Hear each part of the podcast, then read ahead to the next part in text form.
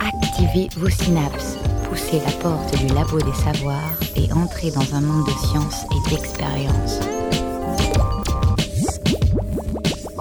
C'est le labo des savoirs. Bonjour et bienvenue au Labo des Savoirs. Qu'elle soit d'huile ou agitée, la mer est traversée par des mouvements puissants et qui dit mouvement dit énergie. Mais la mer est une puissance difficile à maîtriser, c'est pourquoi, à ce jour, les énergies marines n'ont pas encore démontré tout leur potentiel. La filière des énergies marines, aussi appelée Thalasso Énergie, comprend la maîtrise et l'exploitation des flux d'énergie naturelle fournis par les mers et les océans, mais aussi le développement des technologies nécessaires à cette exploitation. Parmi ces flux d'énergie, on trouve donc la houle, l'énergie des vagues, l'énergie des courants, l'énergie des marées et, moins évident peut-être pour le grand public, l'énergie thermique. Toutes ces sources d'énergie ont pour objectif de fabriquer de l'électricité. L'hydroélectricité donc fait appel à des techniques connues, usines marémotrices, mais plus encore à des techniques en pleine expérimentation, houlogénérateur, hydrolienne, aile plane battante ou oscillante, roue à aube flottante, bref, en matière d'énergie renouvelable, ce ne sont jamais les idées qui manquent. Quelles sont ces sources d'énergie? Quel rôle jouent-elles ou ont-elles à jouer dans le bouquet énergétique mondial? Océan cap sur les énergies de demain, c'est le thème de cette nouvelle émission du Labo des Savoirs. Vaste sujet pour un invité unique. Aujourd'hui, c'est probablement bon signe, ça signifie peut-être que la recherche est en action. Aurélien Babary, bienvenue au Labo des Savoirs. Merci. Vous êtes donc responsable d'une équipe euh, énergie marine et océan au sein du laboratoire de recherche en hydrodynamique énergétique et environnement atmosphérique de l'école centrale de Nantes. Tout à fait, On c'est est ça. bon. Côté labo, je suis accompagnée de Ludivine Vendée. Bonjour. Bonjour Agathe, Euh, moi je vais vous parler de l'impact environnemental des énergies marines renouvelables. Pauline Verbaenen. Bonjour. Bonjour Agathe. Euh, moi, je vais essayer de préciser un peu ce que l'on entend par espace maritime d'un État et peut-être jeter un petit coup d'œil à la France particulièrement. Vaste sujet. Écoutez la recherche et ses chercheurs au Labo des Savoirs. Vagues, courants, vent, marée, les énergies marines renouvelables, aussi appelées EMR, semblent avoir le vent en poupe et pour cause. Les mers et les océans représentent 71% de la surface du globe.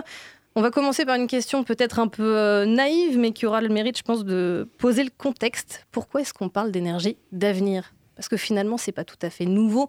La force hydraulique, c'est quelque chose qu'on connaît depuis euh, le Moyen Âge.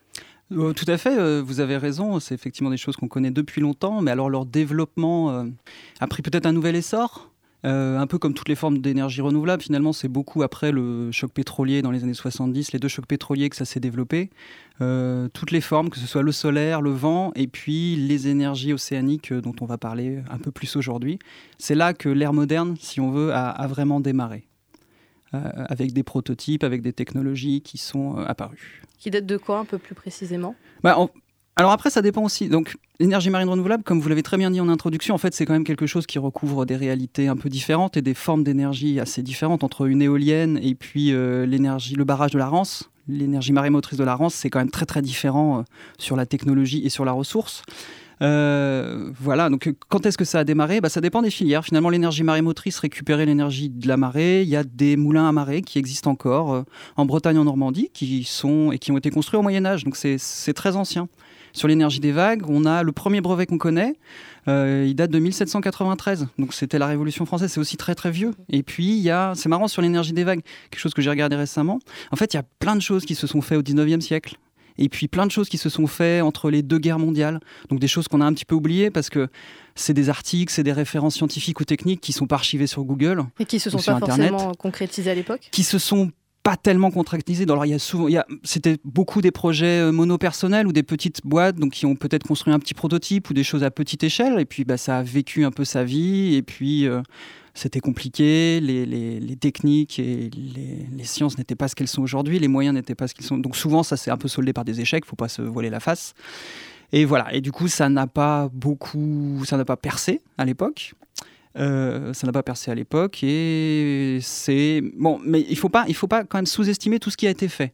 Sur l'énergie des vagues, c'est des centaines de brevets en fait qu'on compte dès 1956. Il y a un, scientifique qui s'appelle Robert Dye, il a fait un, article dans une revue qui s'appelle La Houille Blanche, je crois, quelque chose comme ça, et qui disait déjà à l'époque, oui, alors en fait, l'énergie des vagues, on pense que c'est nouveau, tout ça, machin, mais en fait, regardez, ça fait, euh, j'ai regardé, il y a 600 brevets sur le sujet. C'est incroyable. Et puis, ben, Bon, c'est sûr que cette information n'est pas facile à trouver, comme je vous disais. Hein. Il faut vraiment aller dans les bibliothèques, faire son rat de bibliothèque pour les trouver. Dans les quoi? dans Son rat de bibliothèque. Des bibliothèques. Ah oui, vous êtes trop jeune, c'est pour ça. Euh, c'est un endroit avec des livres. Euh, et voilà. Et du coup, bon, voilà, ça c'est un petit peu la, préhistoire. On va dire c'est un peu la préhistoire sur les énergies marines peut-être. Et puis le, démarrage, c'est les années 70 où on réalise que euh, d'une part, bah, le pétrole, l'énergie facile, c'est peut-être fini. Euh, et puis même à l'époque, il y a des gens qui réalisent que le changement climatique, c'est peut-être maintenant où ça va arriver. Euh, les émissions à gaz à effet de serre, dès cette époque, on s'en rend compte finalement. Euh, et qu'il faut, faut trouver d'autres sources. Donc il y a vraiment des choses très très intéressantes qui se sont faites à cette époque. Et puis le pétrole et le prix du pétrole est redescendu. Alors du coup, il y a plein de choses intéressantes qui se sont arrêtées aussi parce que finalement, c'était plus assez le potentiel économique, on le voyait plus très bien, et puis la conscience du changement climatique n'était pas très forte à l'époque pour différentes raisons dont on pourrait en reparler peut-être lors d'une autre émission. Faire une autre émission. Certainement, tout à fait. Mais il y a des choses très intéressantes aussi là-dessus. Voilà. Et du coup, l'ère moderne, c'est vraiment ça, les années 70, avec le développement du solaire, euh, de l'éolien et puis des différentes formes d'énergie marine et l'usine de la Rance, euh, un petit peu antérieure, 66, inauguration 66. On le disait, donc 71% euh, de la surface du globe recouverte par les mers et les océans. Donc si elles étaient exploitées au maximum, en tout cas de ce qu'on sait aujourd'hui, quelle quantité d'énergie est-ce qu'elle pourrait fournir ah, C'est une excellente question. Je pense que quand on parle d'énergie renouvelable, il faut vraiment avoir en tête les gisements, ce dont on parle. On est une humanité, donc on consomme de l'énergie en tant qu'humanité. Euh, actuellement, on consomme des quantités importantes. On sait que ça va augmenter. Euh, pas parce que, enfin, dans les pays développés ou dans les pays de l'OCDE, on essaie de réduire notre consommation, mais il y a plein de pays qui émergent et eux ont besoin d'énergie supplémentaire. Donc aussi notre démarche de réduction de notre consommation d'énergie, c'est aussi pour permettre aux autres euh, humains qui, euh, dans des pays plus pauvres, d'avoir accès à plus d'énergie et un confort. Euh, des, vies plus, plus agréables également. Voilà. Donc, mine de rien, malgré tout ce qu'on peut faire en, en termes de réduction d'énergie dans nos pays, la consommation d'énergie, elle va augmenter. Et pour, pour voilà, couvrir nos besoins. En fait, il faut qu'on se rende compte. Donc, en 2040-2050, il y a des prospectives, il y a des scénarios qui sont faits et des scénarios moyens nous disent voilà, il faudrait tant d'énergie, 250 000 TWh, grosso modo, pour alimenter l'humanité. Et à l'heure actuelle, si on regarde les différents euh, gisements énergétiques, on a le soleil, qui est vraiment la ressource de loin la plus vaste et qui permettrait de couvrir tous nos besoins. On a 10 000 fois plus d'énergie du soleil qui nous arrive que ce dont on aurait besoin à l'horizon 2040-2050. Donc, c'est pas 10 000 fois plus, pardon, c'est 100 000 fois plus, 100 000 fois plus. Donc là, c'est considérable. Après, on peut regarder les autres formes. Et beaucoup des autres formes d'énergie, euh, finalement, ce sont des versions de l'énergie solaire euh, dégradées, à part l'énergie des marées. Euh, voilà. Donc l'énergie du soleil, j'ai dit, l'énergie des marées, l'énergie des marées, malheureusement, mauvaise nouvelle, même si on capturait toute l'énergie des marées de la planète, ça ferait pas assez d'énergie pour couvrir nos besoins en renouvelable. Il n'y a vraiment que le soleil et ses formes dérivées d'énergie qui le permettent. Et donc maintenant, quand on regarde les, du coup les énergies, les le soleil énergie primaire, les autres sources d'énergie renouvelable qui découlent du soleil. On a le vent, bon, on a la photosynthèse, je n'en parlerai pas aujourd'hui, mais on a le vent, l'énergie éolienne dans l'atmosphère. Et donc celle-là, l'énergie totale dans l'atmosphère, elle permettrait de couvrir 100 fois les besoins de l'humanité, grosso modo 100 fois les besoins de l'humanité à l'horizon 2040-2050. Donc euh, il y a un petit peu de marge, on est, ça veut dire qu'il faudrait 1% de ça pour y arriver, mais c'est si on capturait toute l'énergie dans l'atmosphère. Et là, euh, on voit bien que ça va être un peu difficile, quoi, parce que ça voudrait dire être capable de faire des éoliennes qui vont chercher le, le vent à 2 km ou 3 km dans l'atmosphère. Vous imaginez que c'est pas évident. Quoi qu'il y a des gens qui envisagent, mais on, pareil, c'est un autre sujet. Euh, voilà, donc si on regarde maintenant ce qui est vraiment accessible avec les technologies d'aujourd'hui, à quelques dizaines de mètres, donc avec des éoliennes modernes, sur les continents, il y a 5 à 6 fois l'énergie dont on a besoin. On, a, déjà ce qu'il faut en fait. On a déjà ce qu'il faut, mais ça veut dire quand même saturer les continents avec des mâts d'éoliennes. C'est le voilà. Quand je dis gisement, c'est vraiment tout ce qui aurait disponible, mais on peut pas. C'est pas raisonnable bien sûr d'envisager de capturer tout ça quoi.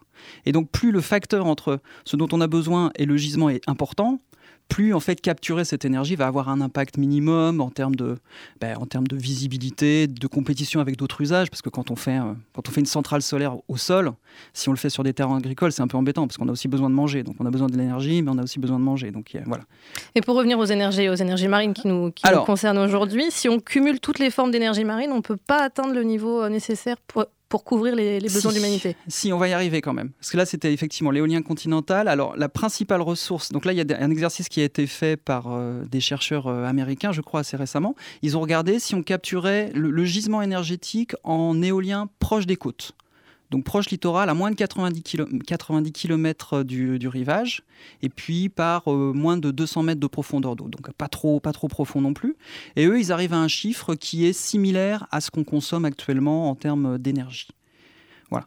Donc ça, mais ça c'est pareil, c'est toujours c'est le gisement, donc euh, on ne va pas pouvoir tout prendre. Et après, bon voilà, ça c'est ça c'est dans cette bande littorale, dans des conditions particulières, moins de 200 mètres de profondeur comme je vous disais, et puis 90 km du littoral. c'est une portion très faible de l'océan. Si on se disait qu'on pouvait aller euh, récupérer l'énergie du vent en mer beaucoup plus loin, euh, voilà, là on serait beaucoup plus confortable. On, aurait, on en aurait beaucoup plus sous le pied euh, pour couvrir nos besoins avec du renouvelable. Voilà, ça c'est pour le vent. Donc je peux continuer avec les autres. Après, ça se dégrade. C'est-à-dire qu'après, on va parler des autres formes d'énergie océanique. Et là, euh, malheureusement, on est, euh, on arrive, même si on capturait tout, on n'arrive même plus à, couvrir tous les besoins de l'humanité. Après, le second principal potentiel en énergie marine renouvelable, ça va être l'énergie thermique des mers. L'énergie thermique des mers, qu'est-ce que c'est rapidement avec les mains?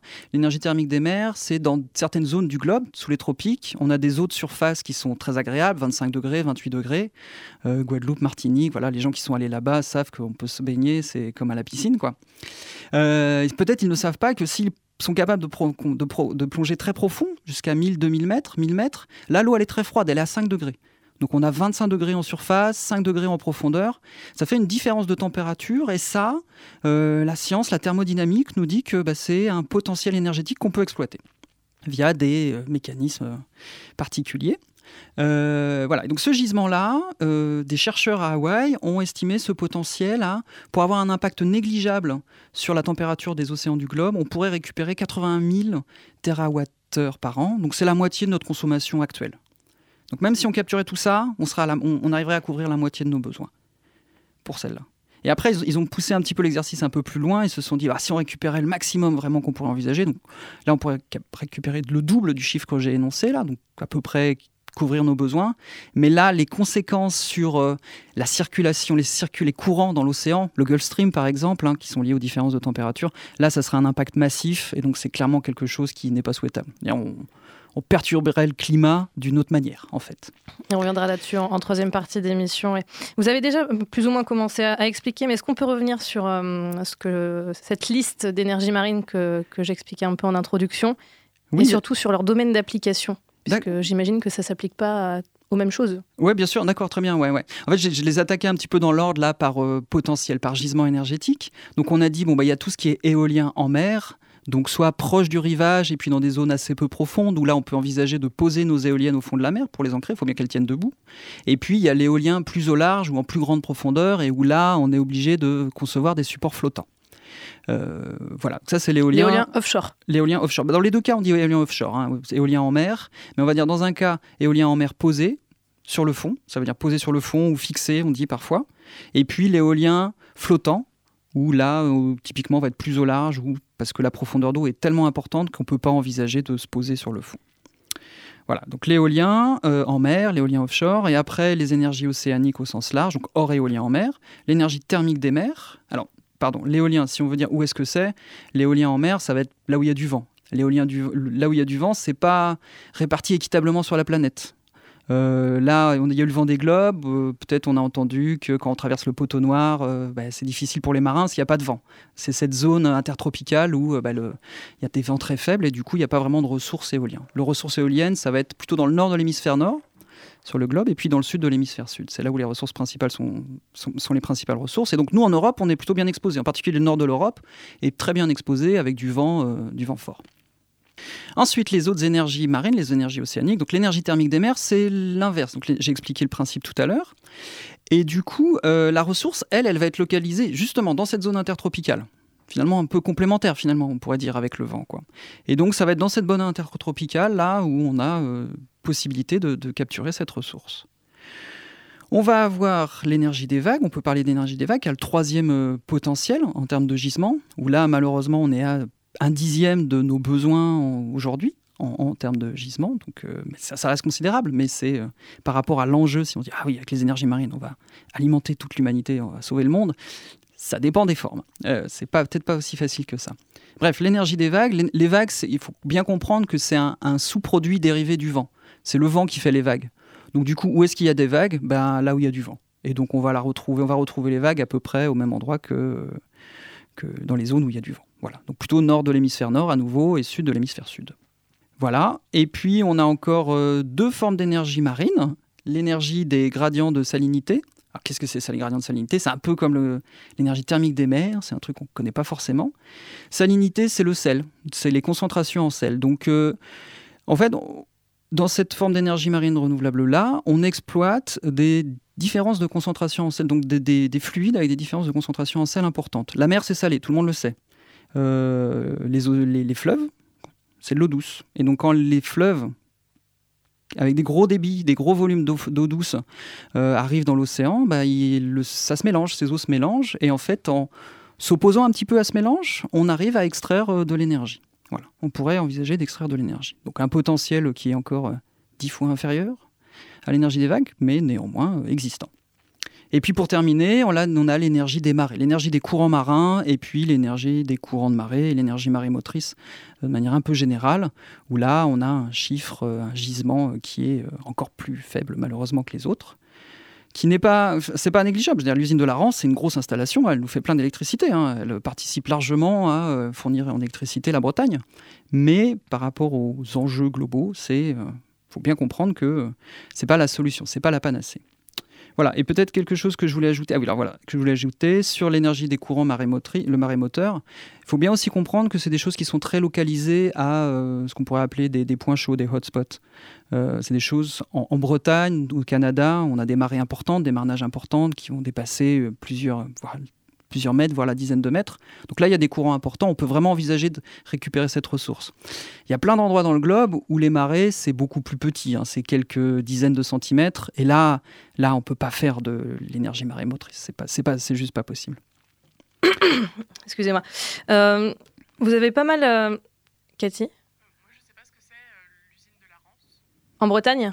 C'est l'usine marémotrice qui a été construite en 66, dont on a parlé en tout début d'émission. On peut. Oui, moi je veux bien préciser, il n'y a, pas de souci, ouais. oui, oui, on le remontera, ouais. Hmm. Donc l'usine de la Rance. Alors l'usine de la Rance, en plus, euh, pour pas dire bretonne, c'est en Normandie, donc euh, ou alors je crois que c'est la frontière entre la Normandie et la Bretagne. Mais bon, c'est en Bretagne. C'est en Bretagne? Oui, oui, puisque c'est euh, entre euh, Saint-Malo et Dinard. Ah bah c'est toi qui connais le mieux, je m'en dirais. Donc l'usine de la Rance, c'est une usine marémotrice qui, qui exploite euh, la différence de hauteur d'eau entre les marées basses et les marées hautes. L'idée, elle est toute simple, hein, c'est comme un barrage, c'est que quand la marée monte, on remplit un barrage finalement. Et quand la marée descend, bah, cette eau qu'on a stockée, on la fait redescendre et on la fait passer à travers des turbines et on exploite l'énergie euh, qui a été stockée comme ça. Voilà. Donc c'est une usine euh, qui a été construite en 1966, ça fait un moment, 50 euh, ans maintenant en fait, qui elle fonctionne, je crois, très bien puisqu'elle est toujours en opération aujourd'hui. Et l'anecdote liée à l'usine de la Rance, c'est que très longtemps, ça a été l'installation énergie marine renouvelable de plus grosse capacité au monde, la plus, voilà, la capacité la plus importante, 240 mégawatts. Euh, elle a été détrônée très récemment par euh, une usine de même technologie construite en Corée du Sud. Les Coréens ont fait 254 mégawatts. Euh, peut-être pour avoir le. C'était vraiment histoire de dire. Ouais, histoire de dire, voilà, c'est ça, c'est pour le Guinness Book, probablement. Effectivement. Vous nous avez longuement parlé de l'éolien. Il y a une raison, c'est qu'effectivement, c'est peut-être bien la technologie la plus développée aujourd'hui en termes d'énergie marine. Qu'est-ce est-ce qu'on peut entendre, euh, est-ce qu'on peut encore attendre beaucoup de choses de ces outils ou est-ce qu'ils sont vraiment arrivés à, leur niveau d'efficacité maximum? Vous parliez tout à l'heure d'éoliennes de 7-8 mètres. Euh. Ah oui, alors je disais, c'est carrément des dizaines de mètres. Les mâts d'éoliennes de... modernes à terre, c'est euh, oui, plusieurs dizaines de mètres, 60, 70, 80 mètres. Oui, donc là, il faudrait aller encore plus haut. Voilà, mais c'est ce qu'on peut faire. Alors à terre, c'est difficile parce que, euh, enfin à terre, c'est compliqué. Euh, en mer, pourquoi est-ce qu'on va en mer? Bah, on va en mer pour plusieurs raisons. En mer, c'est, euh, il y a moins de conflits d'usage, il y a moins de personnes. En termes de visibilité, dès qu'on les met un peu au large, du coup, on les voit plus du rivage, donc c'est des, ça simplifie parfois les choses. Et puis, il y a aussi des, des, d'un point de vue ressources, c'est aussi plus intéressant d'aller en mer. Le vent souffle plus fort, il est de meilleure qualité. voilà, sur, ça, sur la production, sur l'utilisation des équipements, ça se voit très bien. C'est plus intéressant à ce niveau-là. Et ça permet de construire des éoliennes, comme je le disais, beaucoup plus grosses, avec des mâts euh, qui montent jusqu'à 100 mètres, des pales de 80 mètres de rayon, donc 160 mètres de diamètre, des très, des très grosses machines, mais qui du coup euh, sont tout à fait acceptables dans cet environnement. Et, et ce qui permet, enfin c'est aussi intéressant parce que ça permet vraiment de faire des, machines aussi grosses, dans le sens où euh, ben, une éolienne, on la construit quelque part et puis il faut la transporter là où on veut l'installer. Et donc, ce qui est un peu critique, c'est les pales. Quand on fait une pale de 50-60 mètres de long, la transporter sur un camion, c'est très très compliqué. Euh, sur l'autoroute, ça peut aller encore, mais quand il faut prendre le rond-point ou l'échangeur, ben on peut juste pas tourner quoi. C'est très très compliqué. Donc euh, aller en mer avec des éoliennes, ça a aussi du sens parce que ça permet de faire des machines plus grosses, donc qui fonctionnent mieux, et puis euh, qui produisent plus. Qui produisent plus. Et puis c'est juste on peut le faire parce que du coup on met l'usine au bord du quai et puis on met tout de suite les éoliennes sur le bateau. Et là on n'est pas gêné par, euh, on n'est pas on n'est pas lié à une infrastructure routière ou ferroviaire. Oui, effectivement, le voisinage est moins rebif. Oui. Euh, bah, ça, dépend des, ça dépend des endroits. Ça dépend des endroits. Euh, bon, en France, on sait que c'est pas forcément simple encore. Euh, c'est vraiment. Je ne sais pas pourquoi c'est comme ça en France. Le, nord de l'Europe, enfin, l'éolien posé, donc sur des fondations fixes, c'est quand même une, une vraie réalité industrielle. Enfin, c'est pas c'est pas quelque chose pour l'avenir. C'est quelque chose qui existe déjà. le Danemark, l'Allemagne, le Royaume-Uni en ont installé déjà plein. Et quand je dis plein, c'est plus de 3000 éoliennes qui tournent, qui, sont, qui ont été installées et qui tournent dans le, dans le nord de l'Europe et qui permettent parfois au Danemark de se retrouver totalement autonome en énergie avec euh, ces éoliennes qui tournent. Quoi. Donc c'est pas tous les jours. On sait que c'est une, énergie qui, quand il n'y a pas de vent, il n'y a pas de ressources, il n'y a pas d'énergie qui vienne des éoliennes. Mais il y a des jours où il y a euh, largement plus d'énergie que les besoins du pays. Donc euh, c'est une réalité dans ces pays-là. Euh, qu'on n'a pas réussi encore à concrétiser euh, en France. C'est la question du stockage, finalement, qui se pose aussi. En France, non. Partout Oui, alors la, question du oui, tout à fait. La question du stockage euh, se pose. Après, les énergies. Alors, le réseau européen, il est interconnecté. Ça veut dire quoi? Ça veut dire que si un pays a un excès de production, bah, du coup, il récupère de l'énergie par les autres pays. Et puis, si un pays n'a moins de production, et s'il lui en manque, il peut en prendre aussi chez les voisins. voilà, ça, ça permet un petit peu de résoudre cette problématique du stockage. On a des barrages hydroélectriques partout en Europe qui sont une réponse euh, naturelle et existante à la problématique du stockage. Et puis, bah, il y a d'autres euh, technologies qui sont en cours de développement euh, pour, répondre à cette problématique-là.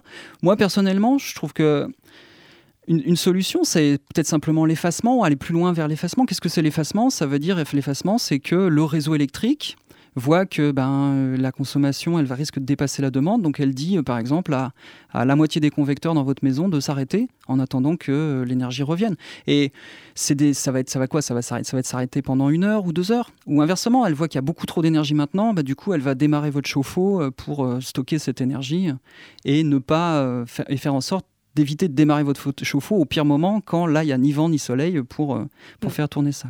les questions d'optimisation, on y reviendra un petit peu plus tard, ça aussi. Super, d'accord. Les énergies. les énergies marines, un sujet important et particulièrement pour la France, Pauline Verbaenen. Oui, ouais, ouais. Euh, pour développer les infrastructures nécessaires à une production énergétique, il faut plusieurs choses. Il faut une bonne idée, il faut pouvoir prouver qu'elle fonctionne, il faut obtenir un aval juridique, etc. Et il faut surtout des ressources, des ressources financières, humaines et matérielles. Dans le cas des énergies marines, il faut, il faut quoi? De l'eau. De l'eau, de l'eau super. La mer, ou à proprement parler, il nous faut de l'espace maritime. Un beaucoup de chance pour nous, Français, puisque nous détenons le second plus grand domaine maritime du monde en termes de ZEE e, ou zones économiques exclusives, avec nos quelques 11 700 000 km. Alors avant de se pencher sur le potentiel de ces ZEE, e, revenons sur quelques fondamentaux du droit de la mer pour préciser ce que représente l'espace maritime d'un État. En effet, il est très simple pour chacun d'entre nous de dire de quel état dépend un espace continental ou insulaire. puisque les frontières sont clairement établies, clairement représentées et très présentes dans notre quotidien grâce aux planisphères, aux panneaux sur la route ou encore aux postes de douane. En revanche, quand il s'agit d'un espace maritime, c'est tout de suite moins visuel, du moins je crois. Pourtant, c'est assez simple. Défini comme tel depuis la Convention des Nations Unies pour le droit de la mer en 1982 à Montego Bay, l'espace maritime d'un pays s'étend parallèlement à ses côtes, dans la limite des frontières terrestres. Sur les 12 premiers milles marins, environ 22 km au large du littoral, ce sont les eaux territoriales. Les 12 nautiques suivants déterminent les eaux dites contiguës, où chaque gouvernement continue à appliquer ses lois sur les domaines de la fiscalité, de la douane, de la santé et de l'immigration.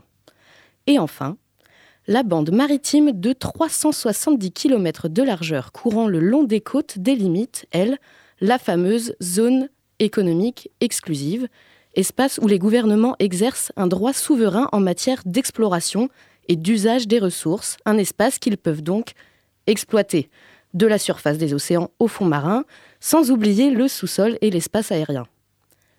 Les États côtiers peuvent donc exploiter les ressources halieutiques et les hydrocarbures, bien sûr, mais aussi le vent, les courants marins et l'espace aquatique. Immense champ libre donc pour développer les alternatives marines aux énergies fossiles et nucléaires. Avec un tel potentiel, on comprend bien que ces espaces maritimes pèsent dans la balance.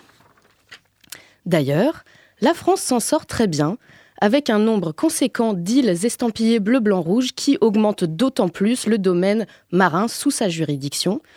Effectivement, de Wallis et Futuna en passant par la Polynésie française, et sans oublier l'îlot-lagon de 1,7 km répondant au doux nom de Clipperton, tous ces territoires d'outre-mer sont à l'origine de 97% des espaces maritimes français.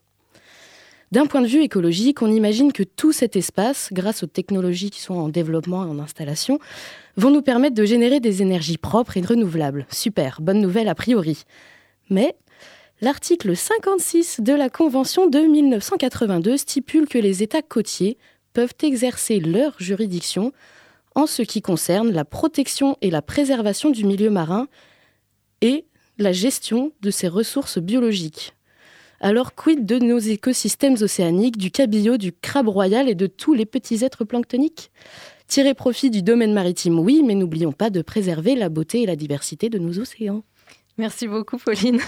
On reparlera du crabe royal tout à l'heure avec la chronique de, Ludivine, peut-être. Euh, alors, la France possède le deuxième espace maritime mondial. D'ailleurs, deuxième ou premier Je crois que ça se tire un peu la bourre avec les États-Unis. Ah, je n'en ai aucune idée. deuxième, c'est ce que j'avais en tête, oui, mais. On va rester là-dessus alors. C'est kiff kiff, tu. d'accord. C'est bon, Pauline? Oui, c'est D'accord. Tu allais faire une intervention. Est-ce qu'on peut dire du coup que, le, que mondialement, la France est en pointe dans ce domaine?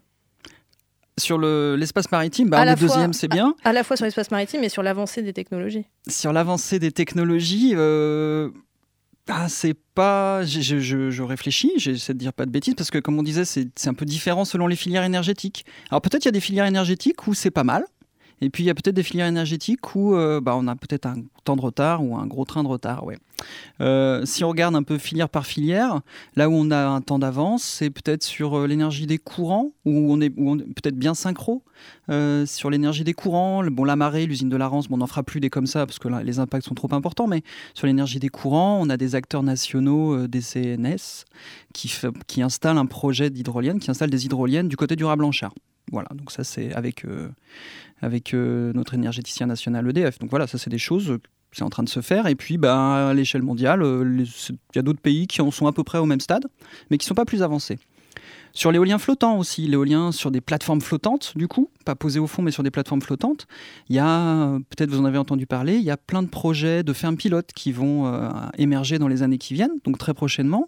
Et puis cet été, il y a une éolienne flottante. Alors finalement, la première éolienne en mer en France, ça sera une éolienne flottante, et elle sera installée au large des pays de la Loire, euh, au large du Croisic. Oui, donc il y a du potentiel et l'envie d'exploiter ce potentiel quand même. Alors il y a des développeurs de techno. En fait, il y a des développeurs de technologie. Voilà, les développeurs. En fait, quand on veut faire des, énergies marines renouvelables, on a besoin de deux choses. On a besoin de technologie.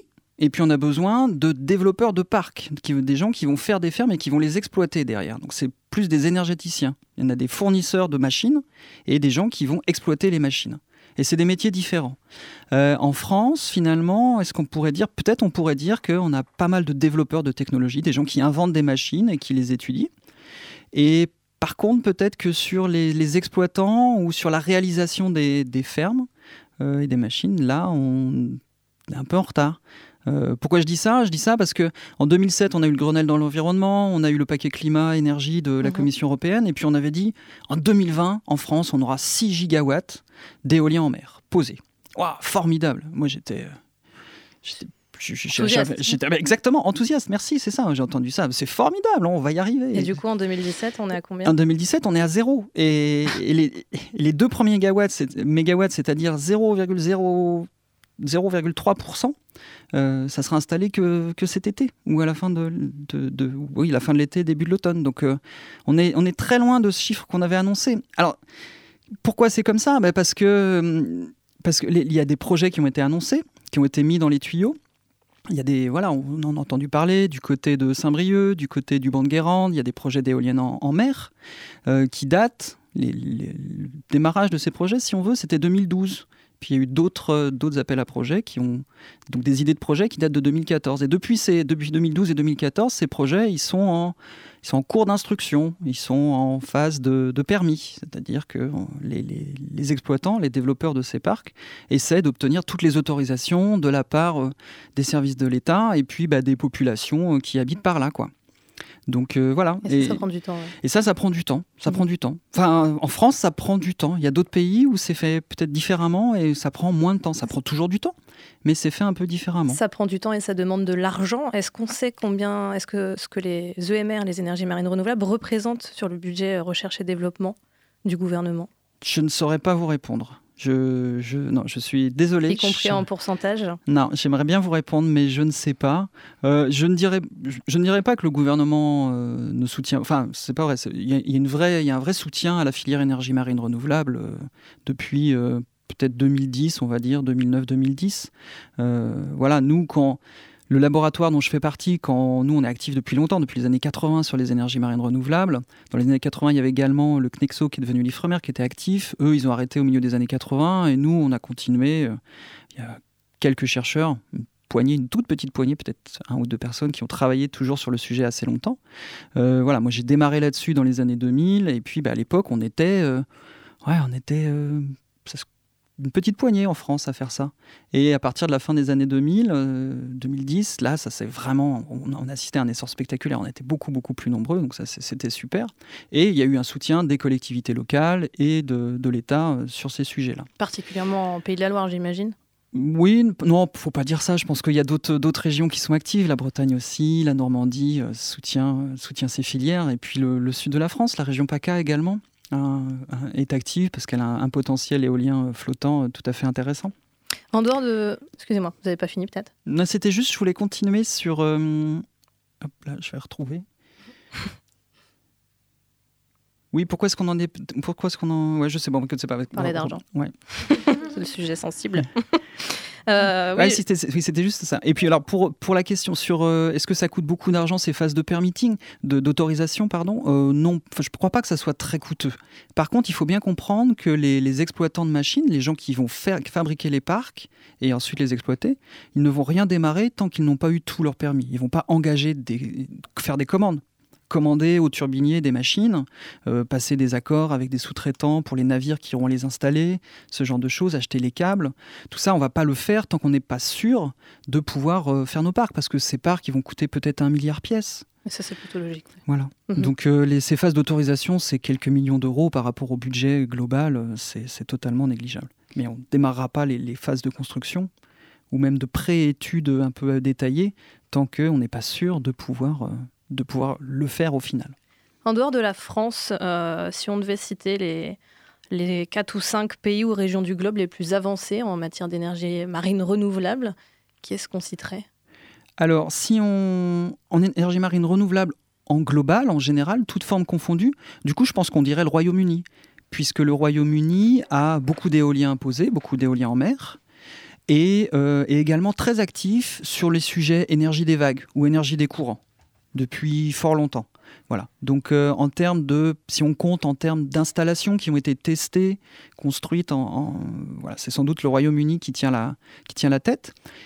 Et peut-être, bon, là c'est, je, je, vous dis ça comme ça me vient, hein, mais peut-être qu'en deuxième, euh, le Japon, ça serait, ça serait le Japon qui est aussi actif sur ces sujets depuis longtemps. Euh, l'énergie des vagues, par exemple, au Japon, c'était euh, commercial dès la fin des années 50-60, avec un professeur qui avait fait des bouées euh, de navigation alimentées avec de l'énergie des vagues. Donc des petites installations, mais qui étaient autonomes et qui utilisaient l'énergie des vagues pour se manifester, produire de la lumière pour que les bateaux les voient. voilà. Donc le Japon avec de l'énergie des vagues et également avec de l'éolien. Fukushima en 2012 pour euh, peut-être se racheter une réputation. En 2013, première éolienne flottante installée au Japon, euh, juste un an après en fait. Et depuis 2015-2016, d'autres euh, d'autres prototypes de machines éoliennes flottantes sur des supports flottants de très grande dimension, 7 MW. voilà, pour l'avant-dernière. France, Royaume-Uni, Japon. Alors non, non, premier Royaume-Uni, deuxième Japon et France. alors France, où est-ce qu'on se met? Euh, non, après, en troisième, quatrième, du coup, on dirait, ben non, maintenant, il faut considérer euh, l'éolien posé, l'éolien en mer posé. Et là, Allemagne, Danemark, euh, Suède, Pays-Bas, Belgique, ah, on n'est pas si fort que ça, alors Je suis déçu. Ben, ce que je vous disais, je crois qu'on on a des choses très intéressantes qui se font au niveau des technologies des machines, mais après, sur le, nombre d'installations, mhm. c'est, ben, ça n'existe, à part l'usine de la Rance en France, qu'est-ce que c'est finalement les énergies marines? Concrètement, de choses qu'on peut aller voir et visiter. Euh, ben voilà, c'est la Rance. Et puis ben, cette éolienne flottante dont je vous parlais tout à l'heure qui sera installée, elle est en construction à Saint-Nazaire. Donc euh, si on va du côté des chantiers à Saint-Nazaire, on peut voir euh, un gros cube de béton en construction au bord du quai. C'est la fondation de cette éolienne. Ok, pause musicale. Le roseau est toujours plus vert dans le marais d'à côté. Toi t'aimerais bien vivre sous terre, bonjour la calamité. Regarde bien le monde qui t'entoure dans l'océan parfumé. On fait carnaval tous les jours, mieux tu ne pourras pas trouver. Sous l'océan, sous l'océan, tout, tout c'est bien mieux. Tout le monde est heureux sous l'océan. Là où ils bossent toute la journée, esclavagés, prisonniers, pendant qu'on plonge comme des éponges sous l'océan. Chez nous, les poissons se font la pipe, les vagues sont un vrai régal. Là où ils s'écaillent ils flippent, à tourner dans leur bocal. Le bocal produit l'extase chez le copain cannibale. Si monsieur poisson n'est pas sage, il finira dans la poêle. Oh non, sous l'océan, sous l'océan. Y a pas de courbouillon, pas de soupe de poisson, pas de marmiton. Pour la tambouille, on leur dit non. Sous l'océan, y a pas d'absent. On déambule, on fait des bulles sous l'océan. Sous l'océan. Sous l'océan. Sous l'océan. La vie est super mieux que sous la terre, je te le dis. Je te le dis. Tu vois les sturgeons et l'arrêt se sont lancés dans le reggae. On a le rythme, c'est la dynamique sous l'océan fliton, au fliton, la là. La Coast, la basse, c'est les rois du rap, macro, au saxo, turbo, au bango. Le lieu est le dieu de la soul. La main au dieu, mais le gardon au violon. Les sols, rock'n'roll, le ton, garde le ton. Le bar et le soir se marre et s'éclate. Vas-y, souffle mon doudou.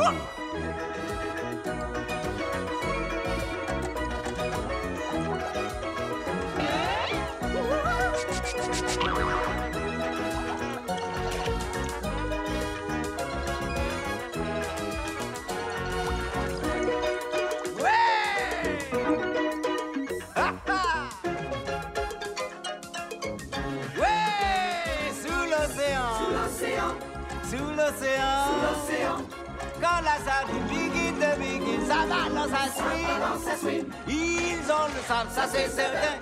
Nous le jazz band et les copains. On a les trim pour faire une gym jam sous l'océan. les limaces verts au rythme d'enfer sous l'océan. Et les bigorneaux pour donner le tempo, c'est frénétique, c'est fantastique. On est en transe, faut que ça balance sous l'océan. c'est le labo des savoirs. Vous êtes au Labo des Savoirs. On s'est fait plaisir avec cette petite euh, musique sous l'océan euh, par Sébastien le crabe hein, dans Ariel la petite sirène. On s'en rappelle tous. Peut-être un crabe royal. L'avenir nous le dira. La science Toutes les sciences au Labo des savoirs. Pendant longtemps, les énergies des mers ont été les oubliés des budgets de recherche et développement. Aujourd'hui, même si leur marge progresse, le potentiel de ces énergies souffre de contraintes de localisation et, euh, pour l'éolien offshore notamment, d'un caractère diffus et intermittent. On en a pas mal parlé finalement en première partie. Euh, quels sont les défis techniques auxquels sont aujourd'hui confrontées euh, ces filières? Alors les défis techniques, ça va dépendre des filières à nouveau. hein. Sur l'éolien en mer posée, finalement, y a-t-il encore des défis Enfin, quels sont les défis techniques Dans le sens où, comme je vous disais, il y en a 3000 installés en Europe, plus de 3000. Donc euh, quand on est à ce niveau-là, euh, c'est une filière industrielle. euh, les défis techniques, ils sont tous résolus. Après, selon, ils sont quelque part tous résolus. Après, selon les endroits, les caractéristiques de site, ça peut être plus ou moins facile ou difficile à installer, et du coup, ça va avoir un impact sur le coût. Donc finalement, le- les défis techniques pour euh, les filières matures comme l'éolien posé, ça va être de baisser les coûts, donc trouver des systèmes pour être plus efficaces, plus rapides dans les phases d'installation, avoir moins de panne, une meilleure fiabilité sur les machines, euh, pour que le coût euh, de l'énergie, au final, il soit plus compétitif. euh, et donc moins coûteux pour la collectivité et derrière le contribuable. Euh, sur les autres filières qui sont, plus, qui sont moins matures, où on en est encore des, des stades prototypes ou de premières euh, fermes, des fermes pilotes on dit, là il y a des enjeux techniques euh, beaucoup plus importants peut-être. Sur l'éolien flottant, un enjeu technique dont parlent souvent mes collègues, c'est l'enjeu du raccordement raccordement électrique parce qu'il y a une pièce particulière, on a des éoliennes flottantes, donc quand c'est flottant, c'est pas comme une éolienne posée, elle bouge un petit peu. Et donc elle a, on imagine, elle a son cordon électrique qui la raccorde à un transformateur et puis après tout ça est emmené à la Terre. Et donc ce, ce cordon électrique, toute la vie de l'éolienne, 20 ans, 25 ans, il est secoué. Et ça, c'est des choses que les câbles électriques euh, n'aiment pas forcément. N'aiment pas, surtout sur des puissances comme ça. Donc sur cette partie-là, bah, manifestement, ce que j'ai compris des différentes interventions auxquelles j'ai pu assister, c'était quelque chose qu'on euh, ne savait pas bien faire aujourd'hui. Alors qu'on pouvait peut-être importer des... apprendre de ce qui s'est fait dans l'offshore pétrolier et gazier, s'inspirer de ça, mais que si on duplique simplement ces technologies-là, ça a un coût absolument exorbitant. Et donc on peut, c'est juste, on peut pas le faire, c'est beaucoup trop cher. Euh, une autre problématique aussi, c'est que sur ces éoliennes flottantes, il y a de la vie en mer. Et cette vie en mer, elle peut venir coloniser ces câbles ou les ancrages. Donc euh, il va y avoir un développement de vie qui vont alourdir les flotteurs, alourdir les câbles, alourdir les champs d'ancrage, et donc modifier le comportement. Et donc un comportement qui, au début, quand les, coques étaient bien propres, les éléments étaient bien propres, était acceptable, peut se trouver modifié au, cours de la vie, et du coup n'être plus, euh, plus conforme. Euh, voilà, voilà quelques exemples. Puis il y a aussi forcément des, des- des exemples enfin des exemples ou des problématiques qui sont plus liées à l'optimisation des coûts. Mhm. Donc trouver des solutions qui permettent euh, d'être, euh, soit de produire plus d'énergie à coût constant, ou alors des choses qui permettent d'être plus efficaces, plus rapides, euh, moins coûteux, utiliser moins de matière, tout en produisant la même énergie. Alors, vous, avez, vous avez beaucoup employé le mot coût. Ça coûte combien aujourd'hui de fabriquer euh, de l'électricité avec des EMR Alors bien sûr, ça dépend. À nouveau, ça dépend des filières. Je- l'attendais, je m'y attendais à celle-là. Bien sûr, mais euh, voilà, il y a des choses quand même très intéressantes. Qui... Alors je vais vous donner le, le- le coût, quelques éléments de coût. Le record de la ferme en mer la moins chère en Europe, là, il a été euh, annoncé récemment. C'est donc un, un énergéticien danois qui le fait. C'est donc une ferme, une ferme éolienne à 64 euros le mégawattheure. 64 euros le mégawattheure, ça veut dire 6 centimes d'euros du kilowattheure. J'espère que vous savez combien vous payez votre prix électrique. Voilà, en face on me dit, eh ben non, non, ah, désolé, non, non, mais, vous devriez parce que on, comprend plein de choses en fait. Là, actuellement, euh, on, paye- on paye son prix quand on est chez le fournisseur historique 17, 17 centimes d'euros du kilowattheure. Donc ça veut dire qu'on fait des fermes éoliennes en mer, les records les moins chers, mais néanmoins, on arrive à les faire trois fois moins cher que ce qu'on paye. Voilà. Et quand on arrive à ces tarifs-là, en fait, c'est moins cher que de faire un EPR à Flamanville. C'est moins cher que de faire un EPR à Hinkley Point, en fait. Voilà. Et c'est- quelque chose qu'on disait depuis longtemps. hein, tous les, les défenseurs des énergies renouvelables disaient oui, c'est vrai que c'est trop cher aujourd'hui. Enfin, c'est plus cher que les autres formes d'énergie. C'est plus cher que le nucléaire, c'est plus cher que le charbon, c'est plus cher que le, que le gaz. Mais ça produit, ça progresse. On s'améliore, on s'améliore. D'année en année, on s'améliore. Et puis, ben, on va arriver. Il y a un moment où les courbes vont se croiser et où finalement, même quand on est un acteur économique euh, qui raisonne juste avec son argent, ça sera plus intéressant de faire du renouvelable, y compris du renouvelable en mer, que de faire des formes conventionnelles d'énergie. Et on y est, on, y arrive. Sur les sources terrestres, c'est bon, on a déjà passé le cap, on, y est. Et sur les sources euh, en mer, dans certains cas, euh, on commence également à y arriver, donc dans des conditions plutôt faciles, hein. c'est quand même un petit peu particulier, mais on commence à y arriver. Un autre, un autre exemple peut-être que je peux vous donner, c'est sur le parc éolien en mer britannique. Donc c'est un peu comme en France, ça a été fait en plusieurs phases. D'abord, le gouvernement britannique a, lancé un appel d'offres en disant ben, faites-moi des projets, je voudrais des projets euh, d'éoliennes en mer là, là et là. Donc c'était cher, c'était, euh, je crois, plus de 200 euros du mégawattheure. Donc ça veut dire 200 euh, euros du mégawattheure, que je vous dise pas de bêtises, 20 centimes d'euros du kilowattheure. Donc tout à l'heure on disait on paye à peu près 17 centimes d'euros du kilowattheure, donc c'était plus cher que ce qu'on payait, il fallait des subventions. Ça c'était la première phase. il y a eu une deuxième phase, et sur cette deuxième phase, bah, les coûts ils sont descendus de 40%. Ça veut dire qu'on a quasiment divisé par deux le coût et que du coup, on arrive vraiment à une réduction des coûts vraiment très très significatif, phénoménal.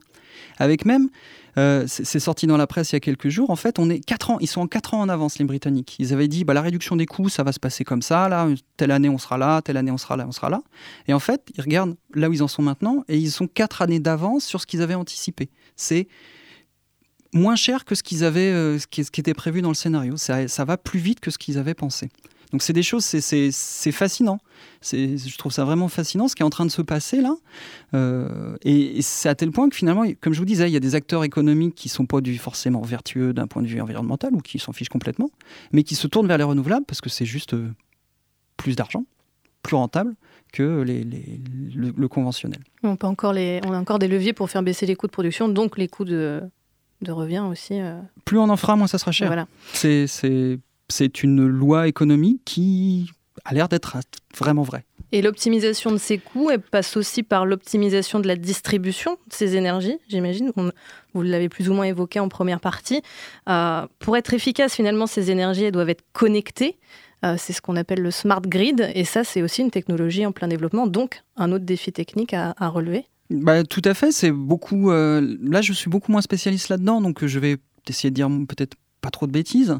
Mais voilà, c'est effectivement ce qu'on entend, c'est euh, le smart grid, c'est trouver des moyens, euh, soit à travers du stockage sur le réseau, soit peut-être avec des stratégies d'effacement dont on parlait en, en début d'émission, qui permettent de mieux accepter des énergies intermittentes sur le réseau. Euh, bon, j'avais une présentation de RTE il n'y a pas très longtemps.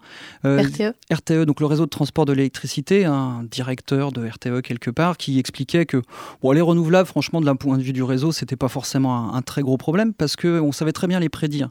L'enjeu pour le réseau, c'est d'être capable de dire à tel moment, je vais, enfin, demain, je vais vous fournir tant d'énergie. Si on est capable avec des renouvelables de faire ça, du coup, le réseau, il, s'accommode. Il a des moyens de, de, donner des, de trouver des solutions pour les niveaux de développement des énergies renouvelables qu'on a actuellement.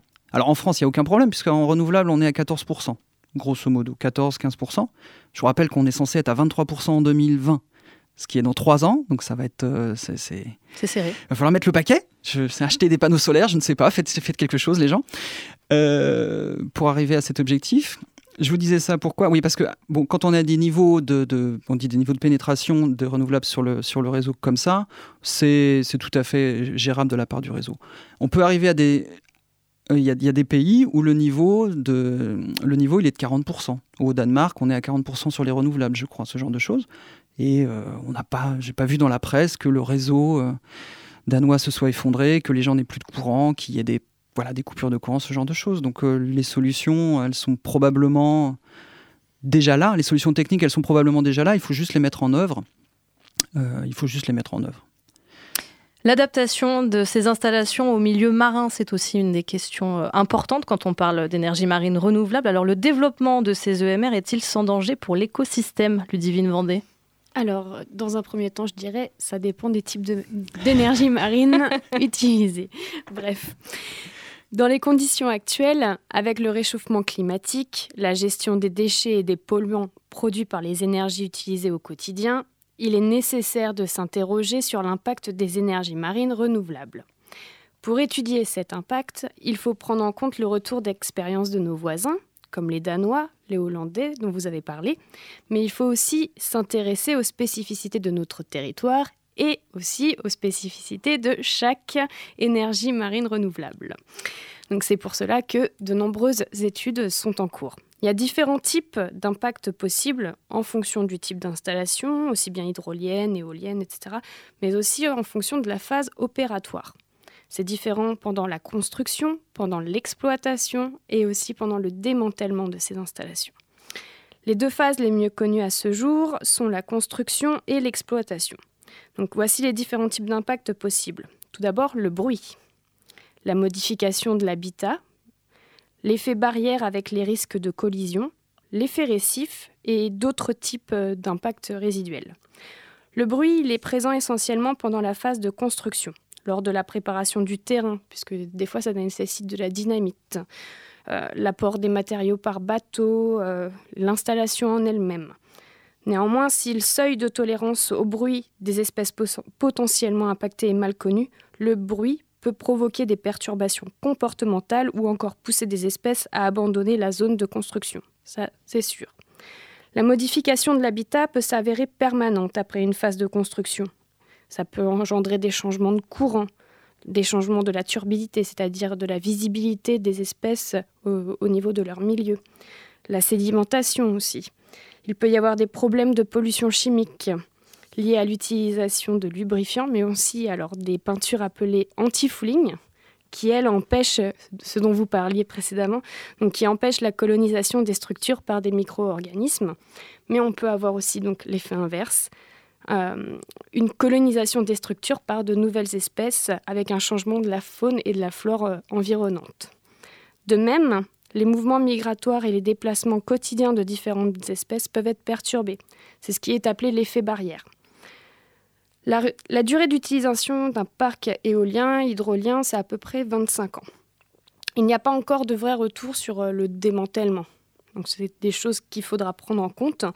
Mais des analogies avec les secteurs pétroliers et gaziers sont faisables, même si à manier avec des pincettes.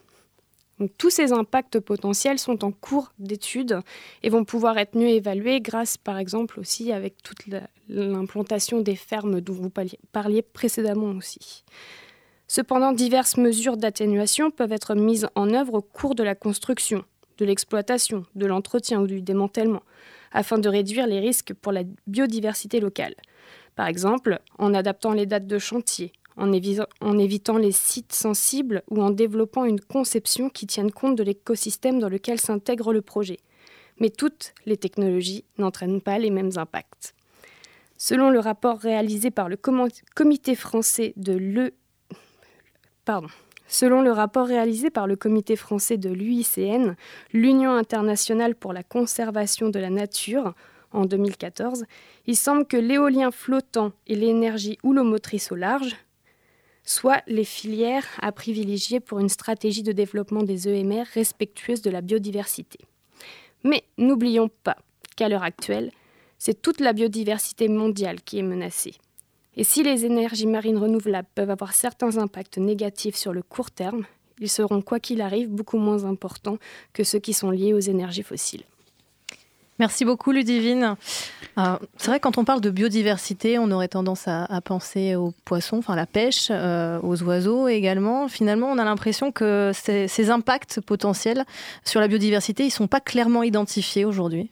Alors, euh, je, vais, je vais répondre à ça, mais je voulais quand même remercier bah, du coup Ludivine pour ta conclusion, pour votre conclusion, où effectivement, moi, je partage beaucoup ça, c'est-à-dire qu'effectivement, quoi qu'on fasse, ça va avoir un impact, ça c'est sûr, mais ne rien faire, ça, on sait que ça va avoir vraiment un impact, un impact majeur et un impact catastrophique. Donc, oui, à chaque fois qu'une toute activité humaine va avoir un effet sur son environnement, sur son écosystème, on va faire tout ce qu'on peut et les développeurs de, parcs, de fermes font tout ce qu'ils peuvent pour limiter les, impacts. Et il faut les surveiller, bien sûr, il ne faut pas seulement leur faire confiance, il faut les surveiller, mais ne pas agir ça va vraiment être la catastrophe. Donc il faut vraiment euh, faire quelque chose et développer toutes les, filières euh, possibles euh, pour avoir une chance d'atteindre les objectifs ambitieux qu'on s'est tous donnés.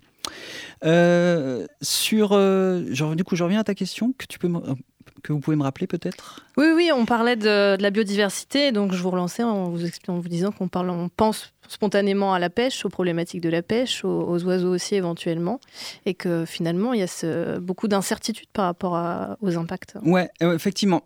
Alors on, s'est posé beaucoup de questions jusqu'à récemment. Euh, là, il y a quand même un certain nombre de rapports qui sortent, euh, des rapports méthodologiques, des, des instituts qui s'intéressent à comment est-ce qu'on fait pour évaluer les impacts, parce que faire une étude d'impact, ça commence déjà par faire une ressource de ce qui existe. Pour pouvoir dire comment ça va évoluer et anticiper des possibles changements, il faut déjà identifier c'est quoi le point de départ. Et bien souvent, dans l'espace maritime, on n'est pas forcément très clair sur c'est quoi le point de départ. Donc euh, il y a des choses qui sont proposées à ce niveau-là.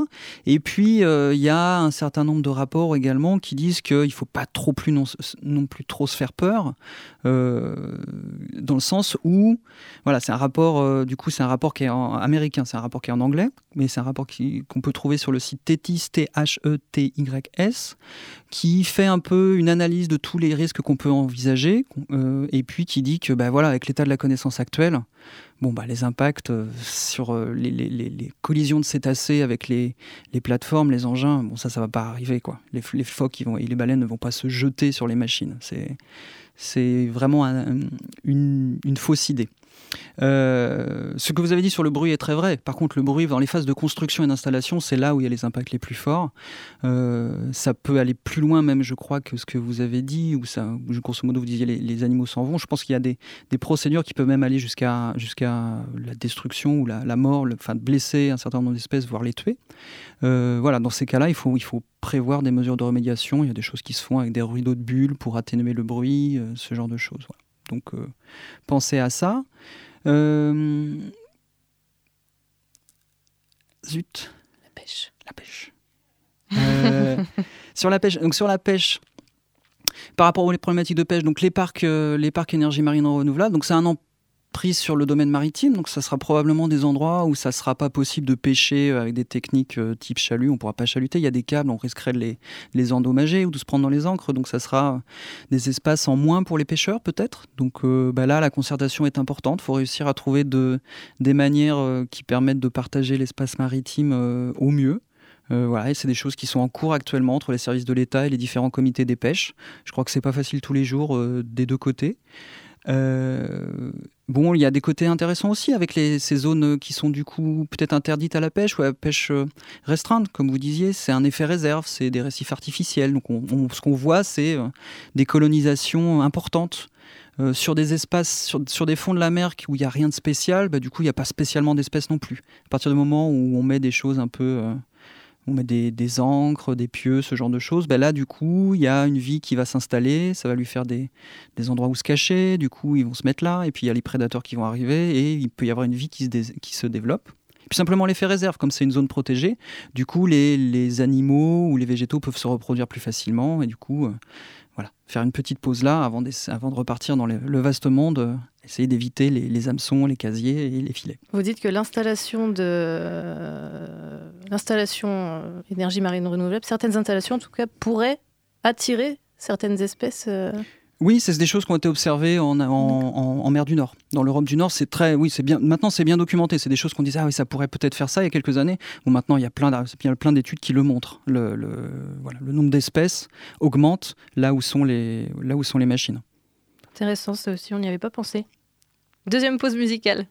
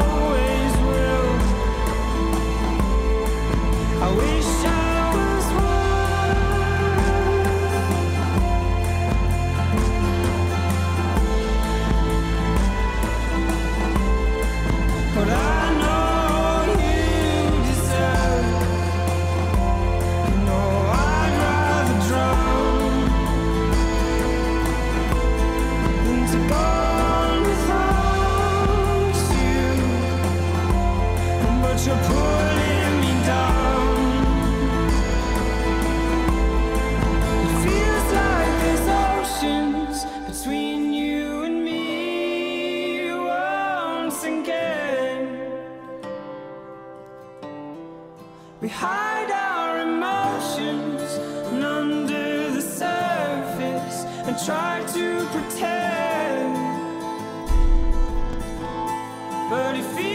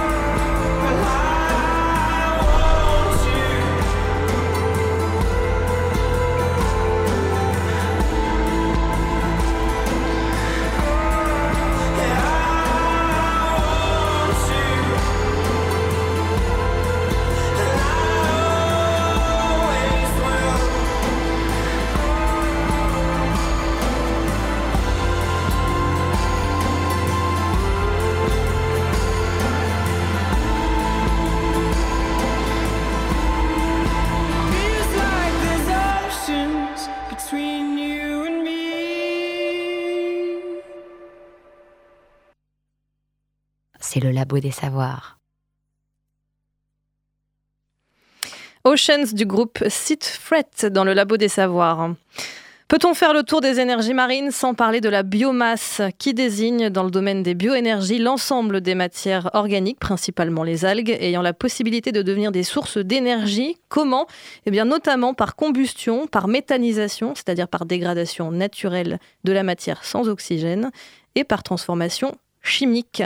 Euh, Aurélien Babary, est-ce que les biomasses sont intégrées à la nomenclature des énergies marines renouvelables? Bah, D'après nous, non. D'après les gens qui font de la biomasse, oui, je crois. Essentiellement, on peut résumer ça comme ça. C'est un sujet de discorde? Non, il faut peut-être peut-être pas dire que c'est un sujet de discorde, mais euh, voilà, effectivement, c'est souvent pas considéré dans les énergies marines renouvelables. Bon, c'est c'est un peu stérile comme débat. Je pense que si ça peut contribuer à résoudre le problème, bah, on va les prendre. Très bien, bienvenue. C'est probablement le, le procédé, hein, je parlais de combustion, de méthanisation ou de transformation chimique qui fait qu'elles ne sont pas forcément considérées comme renouvelables. Moi, c'est plus euh, querelle de chapelle, c'est plus discipline scientifique. Nous, on est des mécaniciens. Voilà. Donc mécaniciens, réparateurs de mobilettes, ce genre de choses. quoi. C'est ça notre, notre background, des maths, de la physique. Alors que la- les, les gens qui font de la biomasse, c'est plus des biologistes peut-être Euh, et des chimistes. Merci, oui. Des biologistes et des chimistes. Donc du coup, c'est des, des chapelles complètement différentes. On se voit jamais, on se parle pas beaucoup, ce qui est sans doute une grosse erreur. Mais concrètement, euh, c'est un peu ça. On a des labos qui sont spécialisés. Nous, on est un laboratoire de mécanique des fluides.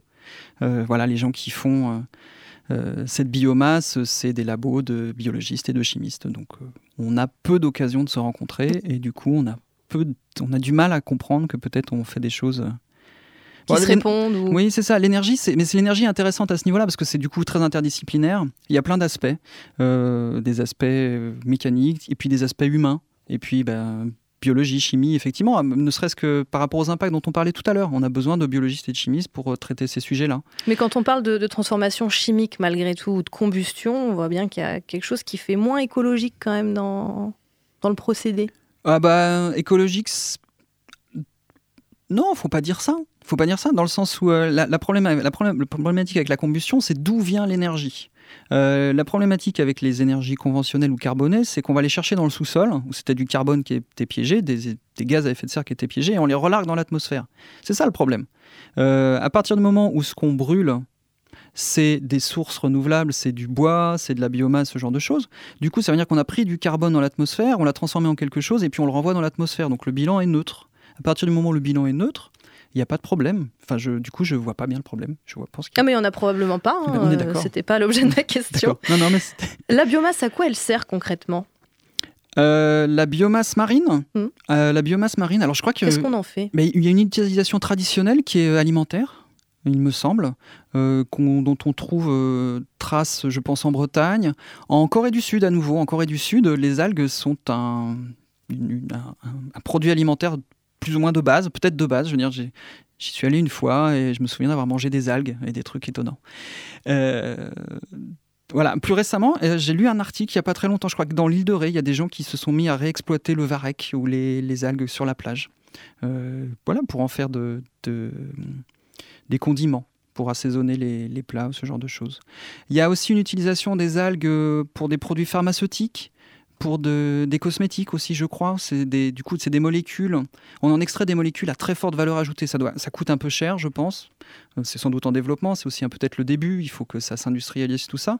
Mais comme ça coûte un peu cher, pour trouver des marchés qui permettent d'accepter ces coûts un peu chers, les gens qui font ça, qui font ça se sont tournés vers des produits à haute valeur ajoutée, donc cosmétiques, pharma- pharmacie. Et puis, il me semble que sur la place euh, nantaise, là en région Pays de la Loire, il y a des gens qui font aussi des algues pour faire de l'hydrogène derrière, qui est euh, du coup un carburant, peut-être un, un carburant alternatif Mhm. euh, au pétrole. Il y a effectivement des études euh, dans ce sens. On y reviendra dans une prochaine émission Ah peut-être. bah oui, ça serait certainement très intéressant. Bon, on a compris l'appel aux, aux biologistes et aux chimistes. hein, euh, ça, c'est peut-être une première, euh, première étape vers euh, un développement un peu plus important de- des énergies marines renouvelables, ce dialogue qui manque. Mais sinon, à part ça, d'après vous, c'est quoi les freins aujourd'hui au développement encore plus important des énergies marines renouvelables? Bien, je pense que euh, il faut qu'on les demande peut-être plus. Alors quand je dis on, c'est les, ardents défenseurs, les supporters de ces formes d'énergie euh, se fassent plus entendre, euh, portent plus haut leur voix pour dire mais euh, oui, sans doute il y a des impacts, mais de rien faire, c'est ça qui aura le plus d'impact. Aujourd'hui, il faut, il faut agir. Et l'espace maritime, ben, il faut le partager aussi. Il y a des usagers historiques. Euh, bon, les, pêcheurs, sans doute, mais ces nouveaux usages, ils ont aussi le droit d'exister dans cet espace. Et donc, comment est-ce qu'on peut trouver, euh, comment est-ce qu'on peut leur trouver une place aussi? Euh, Et puis, il y a peut-être la manière dont, on fait. Peut-être il faut réfléchir aussi là-dessus. Dans les pays où les énergies renouvelables se sont dé- développées très fort, très vite, l'Allemagne ou le Danemark, la manière dont est exploité les parcs était différente de ce qu'on a pu faire ici. Dans ces pays-là, très souvent, les projets de fermes éoliennes ou de fermes photovoltaïques étaient la copropriété d'un exploitant et aussi des habitants, des locaux, des gens qui y vivent là. Et ça, c'est intéressant parce que du coup, c'est un, rapport totalement différent euh, aux énergies renouvelables. Quand on voit l'éolienne et que c'est, on sait que ça donne de l'argent à quelqu'un qu'on connaît pas, ou quand on voit cette éolienne qui tourne et on se dit ah bah ça, ça alimente mon compte bancaire. Et là, du coup, c'est un peu à moi aussi. Donc, euh, du coup, j'ai envie qu'elle tourne. Du coup, j'ai envie qu'elle fonctionne bien. J'ai envie que le projet se fasse vite. C'est euh, cette appropriation, au-delà de l'acceptation, souvent l'acceptabilité des énergies renouvelables, des énergies marines renouvelables, c'est ça qu'on dit qui pose problème. En fait, peut-être il faut le voir différemment. Il faut dire, mais en fait, il faut se les approprier. Il faut que ça devienne nos, euh, nos sources d'énergie à nous pour que ça soit plus, plus facile. Peut-être que c'est un élément de réponse. En tout cas, il y a des exemples, il y a d'autres pays où ça a été plus fait comme ça et on voit qu'il y a euh, clairement un temps d'avance. Dernière question justement, puisqu'on aborde, euh, la, enfin, puisque la question se pose dans d'autres pays, hein, c'est ce que vous dites. Est-ce que les politiques nationales finalement suffisent, ou bien est-ce qu'il faudrait vraiment, et là je rentre peut-être dans, dans l'utopie totale, une volonté politique mondiale ou au moins régionale plus, plus affirmée?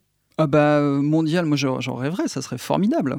Euh, bon, malheureusement, les élections américaines, euh, c'est pas pour les quatre ans à venir. Ouais. Euh, mais c'est pas. Il y a d'autres pays dans le monde. euh, Il y a des gens qui se bougent. Il y a des. C'est chouette. On peut. On va pouvoir peut-être finir là-dessus, mais il y a des indicateurs quand même vachement euh, encourageants. L'Europe, on a, par- on a- tout à l'heure, on a mentionné le paquet énergie-climat de la Commission européenne, qui donnait des objectifs, qui disaient moins 20 euh, plus 20% d'efficacité, moins 20% sur les émissions de gaz à effet de serre et 20% de renouvelables en 2020. Et en fait, quand on regarde, ça c'était en 2007, je crois, quelque chose comme ça, ou 2008, quand on regardait les chiffres en 2014, les chiffres les plus récents que j'ai pu trouver, c'était en 2014, et on est plutôt pas mal, on est plutôt euh, sur la trajectoire. Donc euh, sur ces objectifs-là, on, va sans doute y arriver. Il y a des disparités selon les pays, bien sûr. Euh, malheureusement, la France, on devait être à 23% en 2020. Là, on est à 16, je crois que c'était, on était à 14 en 2014, on est peut-être à 16 en- aujourd'hui en, en 2017.